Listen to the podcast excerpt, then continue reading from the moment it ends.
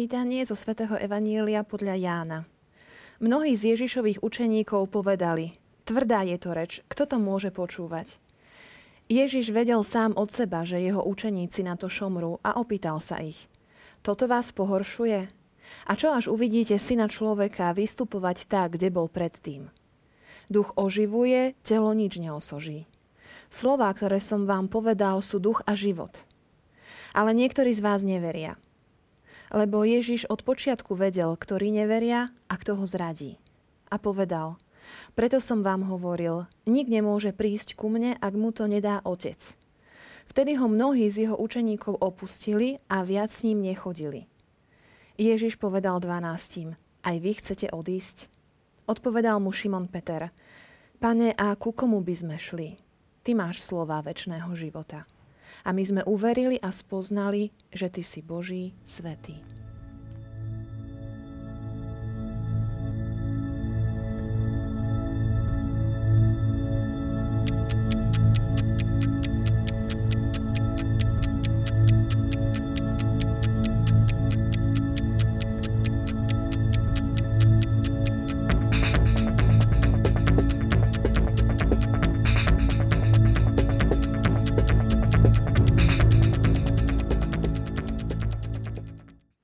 Drahí televízni diváci, v Ježišovom verejnom účinkovaní nastala chvíľa, keď ho viacerí z jeho učeníkov opustili. Možno sa aj my niekedy ocitneme v situácii, keď to chceme s Bohom vzdať. A čo vtedy odpovieme na jeho otázku? Aj vy chcete odísť? Dnes sa budeme rozprávať o tomto našom evanieliu nedelnom s mojim milým hostom, ktorým je otec eh, Pavol Hrabovecký z Univerzitného pastoračného centra v Prešove. Srdečne vítajte. Ďakujem pekne. Tešíme sa, že ste prijali pozvanie, pracujete s mladými ľuďmi, tak určite to bude aj pre nás také osvieženie, zamýšľať sa s kňazom, ktorý sa venuje mladým ľuďom, zamýšľať sa nad Evangeliom. E, končíme šiestu kapitolu Janovho Evanielia. Mali sme niekoľko nediel, keď sme čítali tú Ježišovú reč o chlebe. A poďme sa pozrieť na kontext e, tejto šiestej kapitoly, na ten motív chleba, o ktorom Ježiš hovorí, ktorý je ten základný? Ježiš sa stal populárnou osobou e, medzi, medzi ľuďmi, ktorí bývali v tých miestach, kde on chodil. Apoštoli, učeníci, ktorí ho nasledovali, chodili za Ježišom ako za populárnym človekom. Chceli trošku sa vyriať v slniečku, ktoré on hádzal okolo seba. A tak aj učeníci a apoštoli videli, že budú mať z toho istý profit, benefit. Idú za ním, počúvajú, čo hovorí až prídeme k tej šiestej kapitole, k tejto spornej kapitole, kde Ježiš začne hovoriť veci, ktoré už nie sú tak príjemné pre ucho bežného poslucháča, Žida, keď začne hovoriť reči ego eimi, ja som, ja som chlieb života. Najprv neporozumenie, bežné neporozumenie toho, čo tým chce Ježiš povedať, spôsobuje ešte, ešte väčšie pohoršenie, keď to dovysvetlí, aby ho jedli, aby tento chlieb jedli. A tak eh, mnohí učeníci, ako je v tomto evaníliu dnešnom už napísané, nechápu, pohoršujú sa a dokonca odchádzajú. Čo je problémom? Ježiš ponúka dve vízie. Víziu chleba, ktorý doteraz Židia mali možnosť jesť. To bol väčšinou ten chlieb ľudský, ktorý pri pote, svojej, pri pote práce svojej, svojich rúk zarábali pre svoju rodinu a žiadali Boha, aby im pomohol tento ľudský chlieb nadobudnúť. Ježiš ale hovorí, poďme trošku ďalej. Vy nemôžete ostať iba pri chlebe, ktorý je tento ľudský. Ja vám ponúkam iný chlieb. Kvalitatívne úplne iný. Chlieb z neba. A tento chlieb chcem, aby ste jedli. A ja som tým chlebom. Ale ak budete jesť tento chlieb, budete mať život väčší.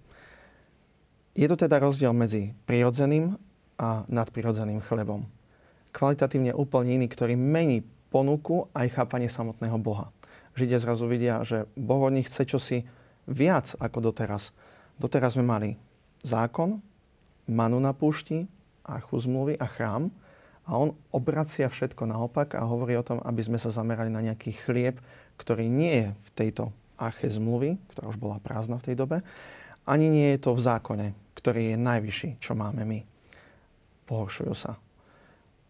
Či sa pohoršujú právom alebo neprávom, to nie je na nás súdiť. Boli to jednoduchí ľudia, ktorí, ktorí mali svoje očakávania od Boha a chceli, aby Boh im doplnil to, čo oni potrebovali od Neho. A zrazu im Boh hovorí, ale ja chcem ešte viac. To ich trápilo. Prídem o život. Prídem o všetko, keď ja budem toto nasledovať. Židia budú na nás pozerať ako na farizeji, zákonníci, budú na nás pozerať ako na niekoho, kto, kto, kto je mimo realitu. Už je heretikom, povedali by sme. Ale Ježiš práve toto chcel. Aby vy ste zmenili chápanie Boha. Či ten Boh, ktorý je iba akýmsi vyplňačom medzier, kedy vy chcete čosi od Neho, či je to naozaj reálny Boh, ktorý sa vám predstavil v dejinách. Abrahamovi, Mojžišovi, ktorý vytrhol z kontextu bežného života a povyšil ich do iných situácií. Toto je teda chlieb, ktorý majú jesť, ktorý má byť iný ako ten, ktorý doteraz poznali. Hovorilo im to niečo, keď počuli slovo chlieb, e, ja som chlieb života, alebo kto mňa bude jesť, bude žiť na veky.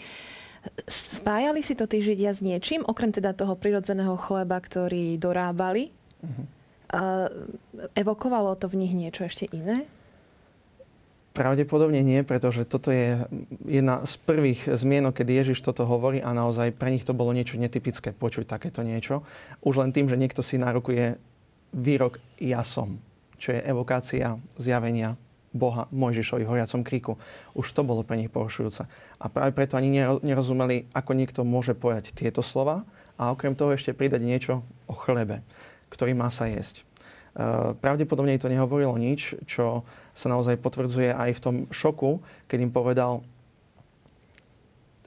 toto je nie len, e, toto, čo ja chcem, už nie je len potvrdením vášho slovného vyjadrenia, ako ste teraz boli zvyknutí áno, veríme v Toru, áno, budeme sa modliť, áno, budeme chodiť na modlitby, ktoré sú predpísané. Ja chcem, aby ste robili čosi viac. Skutky. Takže on vyžaduje, aby jedli ako skutok, ktorý prevyšuje všetko, čo bolo v zákone kedy. Aj preto im to mohlo evokovať úplnú novosť, ktorú doteraz nikdy nemali kde počuť ani zažiť. A ako ste povedali, že, že preto ho opustili, lebo im už išlo o život. Keby na toto sa dali, tak im išlo o život, lebo to bolo naozaj niečo neslychané. Presne tak. V ďalších evaneliách, v iných častiach budeme počuť, ako, ako, ako posielajú, eh, alebo sam, samotní farizeji prichádzajú na to, aby skúmali z Jeruzalema ako taká inkvizícia a je určite normálne aj dnes, keby sme videli kontrolu z Ríma, tak sa môžeme takto zasmiať. Chodí medzi nami nejaký kardinál, nejaký teológ, ktorý pozoruje. Sami by sme sa prestrašili, čo sa deje, kto tu je, prečo tu je, čo sa deje. Ten rozpráva zle, rozpráva správne. A takisto sa museli cítiť aj títo obyčajní jednoduchí Židia. Vidia farizejov, zákonníkov, ktorí sa prechádzajú medzi nimi. Doteraz možno ich ani nevideli a zrazu prichádzajú do ich krajov. A rozprávajú, komunikujú s Ježišom svetielko, pozor, čo si sa deje, čo doteraz tu nebolo. Kontrolujú. Či rozpráva správne. Čo sa stane, ak my sa prikloníme na, pardon, prikloníme na jeho stranu? Budú kontrolovať náš život? Príde niečo do nášho života? Odsudia nás ako heretikov? Čo bude s nami? Ježiš potreboval akoby preosiať svojich učeníkov, že ktorí to naozaj už myslia vážne. Presne tak. To je, to je potom už tá časť, kedy prechádzame od skupiny prvej, tí, ktorí už odišli, ako hovorí začiatok tohto evanielia, tejto časti dnešného evanielia, až prichádza k skupine 12. Skupina 12, medzi ktorými aj Peter, ktorý potom vyjadruje presvedčenie, za kým by sme išli. Je to, eh, exegeza hovorí, komentáre biblické, že toto oslovenie 12 už malo svoj, svoj, svoj punc, takže v Janovej teológii spoločenstva apoštolov to nie je nič špeciálne ako v iných teológiách, ako u Lukáša napríklad ale má už ten svoj zvuk. Je to skupina, ktorá je najvernejšia okolo Ježiša. U nich by čakal práve to najbližšie a najchápavejšie postoje, ktoré sa dali od tých všetkých učeníkov, ktorí za ním chodili, od tých ľudí. Ale už aj tam tuší, že, že nebude to také ľahké práve kvôli tomu, že nerozumejú, čo on hovorí. Preto je ale krásne, že svätý Peter povie, parafrazujúc, aj keď nerozumieme, ale ty si Boží svetý, za kým pôjdeme to rozhodnutie nasledovať Krista ako osobu. A nie len toho, kto hovorí čosi, čosi, čo možno tu prišli niektorí sledovať a pozorovať, ale osoba. My vieme, že Ty si Boží svetý. My ideme za Tebou. Čo hovoríš, príjmeme potom, pochopíme neskôr, ale ideme za Tebou, ako za osobou.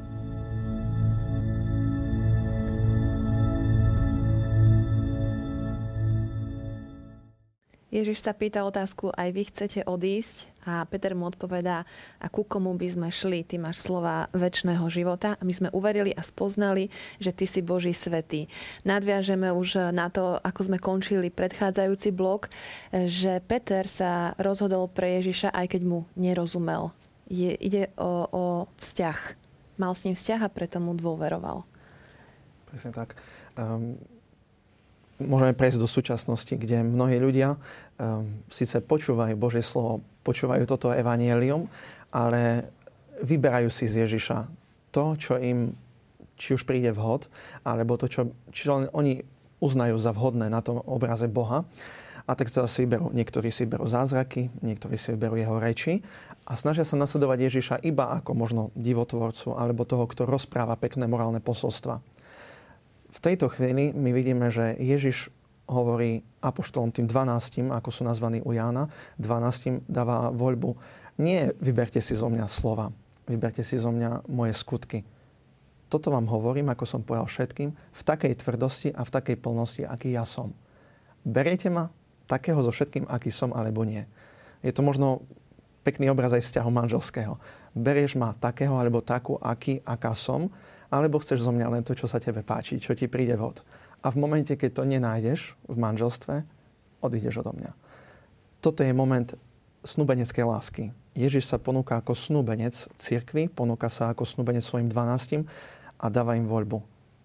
Príjmi alebo choď preč, ako všetci ostatní. Samozrejme, v tejto chvíli Uh, treba podotknúť, že Ježiš sa obzvlášť otočil k 12 nie ako k všetkým ľuďom, kde im dal takúto voľbu, ale s takým, takým podtónom, že ja dúfam, že vy neodídete. Aspoň vy neodídete.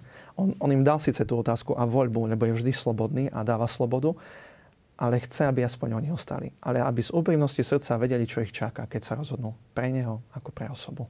Keď ste to prirovnali k tej snúbeneckej láske, tak niekedy hovoríme o tom, že vzťah s Bohom je zmluvný vzťah. Že, že sa rozhodneme pre ňoho raz a navždy a so všetkým. Presne tak. E, je krásnym obrazom tej zmluvy um, starozákonnej, alebo aj nielen židovskej, ale aj iných, iných kultúr, kedy musel prejsť Eh, obidve stránky pre, medzi telami mŕtvych eh, zvierat, aby sa mi toto stalo, ak nesplním svoju zmluvu. Znie to veľmi tvrdo pre dnešné uši, ale je to obraz vážnosti toho vzťahu, do ktorého vstupuje Boh so samotným Izraelom, konkrétne v dnešnej dobe už s každým kresťanom a s. Vážnosť toho slova. Lebo Božie slovo trvá na veky. A takisto človek, keď sa rozhodne, tak ako teraz Peter vyznal za všetkých 12, raz a navždy som sa rozhodol za tebou. Taký, aký si zmluvne. Zavezujem sa. E, vy ste to už naznačili e, e, v predchádzajúcich slovách, že oni v ňom spoznali toho Mesiáša. Peter vyznal, že ty si Boží svetý mm. a preto mu to umožnilo aj tým 12 ostať, aj keď reč bola tvrdá. Áno. Tu je zaujímavé u, u, u Jána, naozaj, že tam je dôraz na to Boží svety. Tam to musí byť, to, lebo ináč predstavy boli rôzne o tom, kto je Mesiáš, kto, kto by mohol byť Mesiášom. Ale tie slova Boží svet, my veríme, že ty prichádzaš od Boha. Prichádzaš z hora a tvoja autorita je trošku väčšia ako len ten termín možno Mesiáš. A, a my sme tomu uverili, že tá tvoja autorita nie je len o týchto slovičkách. Tvoja autorita je o čom si väčšom čo si, kde, si, kde si viac to siaha metafyzis, na to, čo je viditeľné a počuteľné v tejto chvíli. A my príjmame túto autoritu ako tú, ktorú si nám ty predstavil v svojich slovách, v tejto reči možno ťažkej a tvrdej o chlebe. Tak mi napadá taká otázka, že keď pracujete s mladými ľuďmi a keď aplikujeme tieto myšlienky na náš život, je ťažké pre mladých ľudí rozhodnúť sa pre Ježiša so všetkým, čo s tým súvisí. Stretávate sa s tým, že si tiež možno iba vyberajú niečo, čo sa im páči nielen pre mladých je to ťažké. A mali by sme začať aj s kňazmi, aj s bežnými dospelými ľuďmi.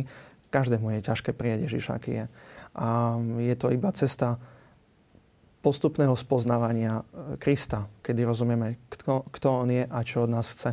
Ako hovorí krásne príslovie, že chuť rastie s jedením. Iba ten, kto vstúpi do vzťahu s Ježišom, postupne začne naberať chuť na to, čo on hovorí. A nielen čo hovorí, ale ako som aj povedal, čo je za tými slovami. A teda mladí ľudia naozaj majú svoje predstavy o tom, aký má byť život s Ježišom. Pomodlím sa k Duchu Svetému, bude skúška. Pomodlím sa za vzťah, príde láska. E, dám, dáš. Niečo automat. v tomto zmysle. Automat ešte trošku taký. E, aj pri spovediach je potom to cítiť, že, že ak sa čosi nevydarí takým, takou to, to, to, naplňajúcou formou, nespokojnosť, ale aj zo strany mladého, nie zo strany Boha, že ani ja som nedal Pánu Bohu to, čo si on žiadal.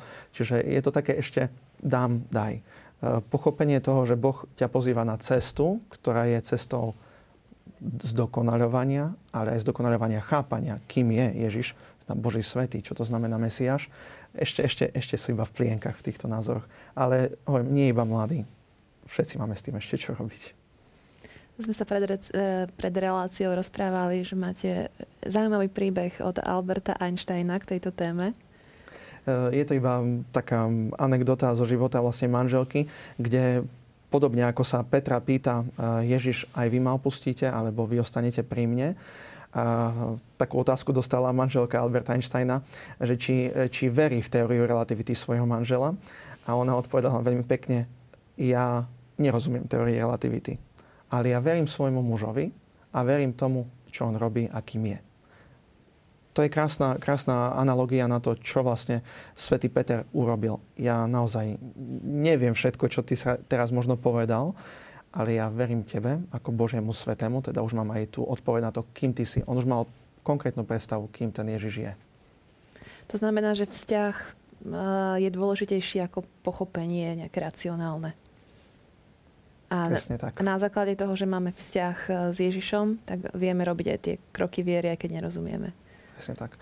Vo vzťahu človek sa posúva, ale vzťah e, začína tým, že sa rozhodnem pre tú osobu. Ničím iným. Nie je to iba o prijatím slov, to vieme znova z partnerskej lásky. Nie je to iba o tom, že sa im páči, ako rozpráva, e, to, ako vyzerá. Ja ho príjmam ako osobu, aj keď ja až nespoznám. To mnohí manželia povedia, po 30 rokoch manželstva začínam zisťovať, s kým to vlastne žijem 20-30 rokoch. Toto je realita naozaj, prečo sa aj v Svetom písme vzťah Boha a Izraela prirovnáva k snubeneckej láske. Pretože pozýva do vzťahu, kde sa postupne bude iba zisťovať, kto je tým Bohom.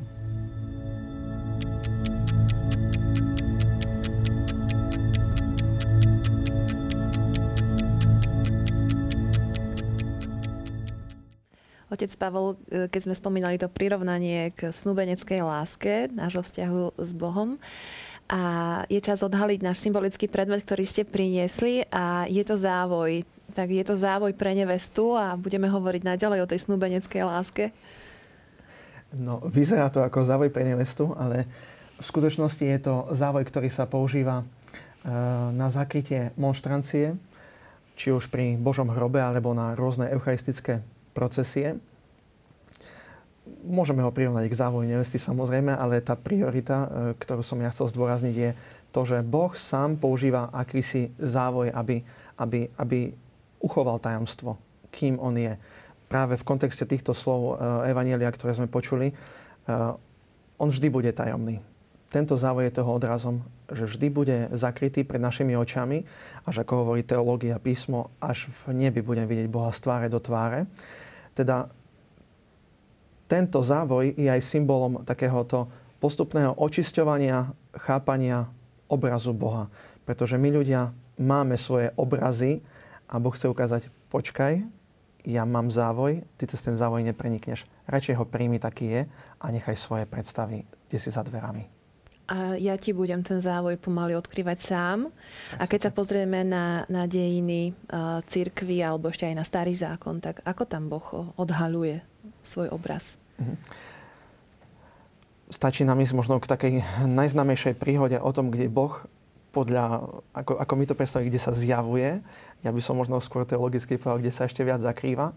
A to je scéna v knihe Exodus, kde Mojžiš prichádza k horiacemu kríku. Tá scéna je veľmi zaujímavá, je začiatkom možno každej teológie, pretože Boh tam čosi hovorí o sám, sám o sebe.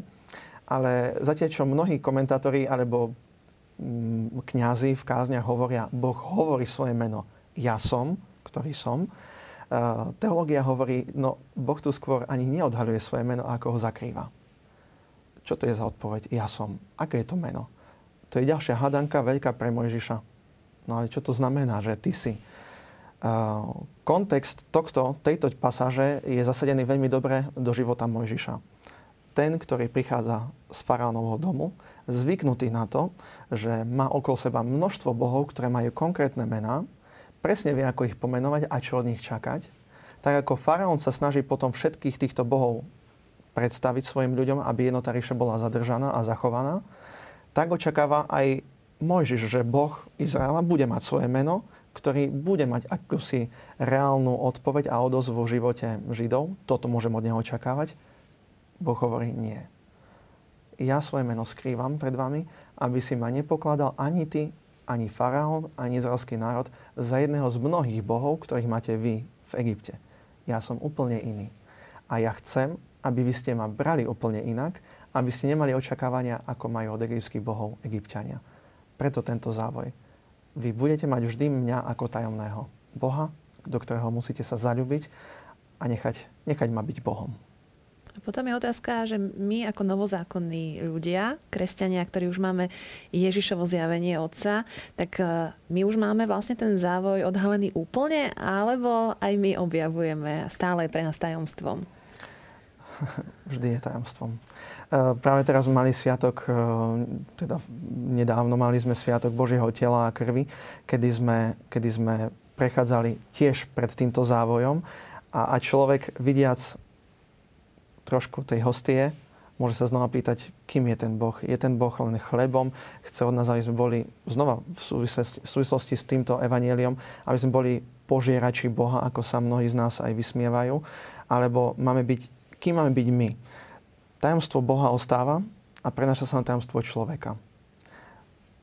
Tieto dve konštanty budú vedľa seba kráčať, až kým nám nebude odostretý tento závoj a vtedy pochopíme nielen kým naozaj Boh je, ale kým sme my sami. Teraz uh, vidíme iba ako v zrkadle. Myslím, že e, neviem, ktorý... Uh, presne. Uh, Jakub to hovorí, uh, neviem presne. A, a potom budeme vidieť z tváre, tváre do tváre. Do tváre. Áno. Um, Možno aj taká osobná otázka vo vašom živote. Boli chvíle, keď ste museli urobiť ten, ten krok, že ste nerozumeli Bohu, ale ste urobili ten krok, že idete za ním, mu veríte. No to je dosť osobná otázka. Boli tie chvíle? Tak každý by možno čakal, že poviem vo chvíľach, keď som vstúpil do seminára, ale v tých chvíľach bolo všetko ešte také priezračné, jasné. Eh, vtedy sa to videlo byť ideálne. V seminári boli prvé také tiene, tie závoje Božieho obrazu v mojom živote, keď som sa pýtal, a čo tým chceš povedať? Prišli problémy fyzické, niektoré problémy, či už aj doma v rodine. Keď sa človek pýtal, čo tým Pán Boh chce povedať uh, pre môj život a či toto Pán Boh naozaj chce, aby človek, aby človek nejak sa tým prehrízol. Teraz znova môžem povedať také svetlejšie obdobie, kedy, kedy už vidím zmysel tých, tých tmavších chvíľ, toho závoja a kedy sa, sa posúvam znova za ním možno práve tak e, s otvorenou náručou, kráčajúc za ním. Ale, ale, ale čakám, kedy príde ďalší závoj. Tak reálne. Keby sme tak mohli z tohto celého textu vybrať nejaké naozaj takéto posolstvo aj pre nás a pre našich divákov, čo je taká tá myšlienka, ktorú chceme naozaj odovzdať ako tú nosnú z dnešného Evanielia? Nechať Boha byť Bohom. Jednoznačne. Rozhodnúť sa pre Boha taký, aký je a nevytvárať si svoj vlastný obraz Boha. Nebrať si od Neho iba to, čo mi sedí, to, čo mi vyhovuje, ale skúmať ho plnosti jeho obrazu, ako sa predstavuje Izraelu, ako sa predstavuje v osobe Ježiša Krista učeníkom, 12. a ako sa predstavuje aj nám dnes. Toto by mohlo byť takým hlavným odkazom. Chcem sa vám zo srdca poďakovať aj za osobné svedectvo, aj za taký pekný pohľad na tento text. Verím, že si aj televízni diváci odnesú naozaj túto myšlienku, ktorú ste povedali na záver. Teším sa, že sa stretneme ešte pri ďalších reláciách. Ďakujem ešte raz. A ja ďakujem.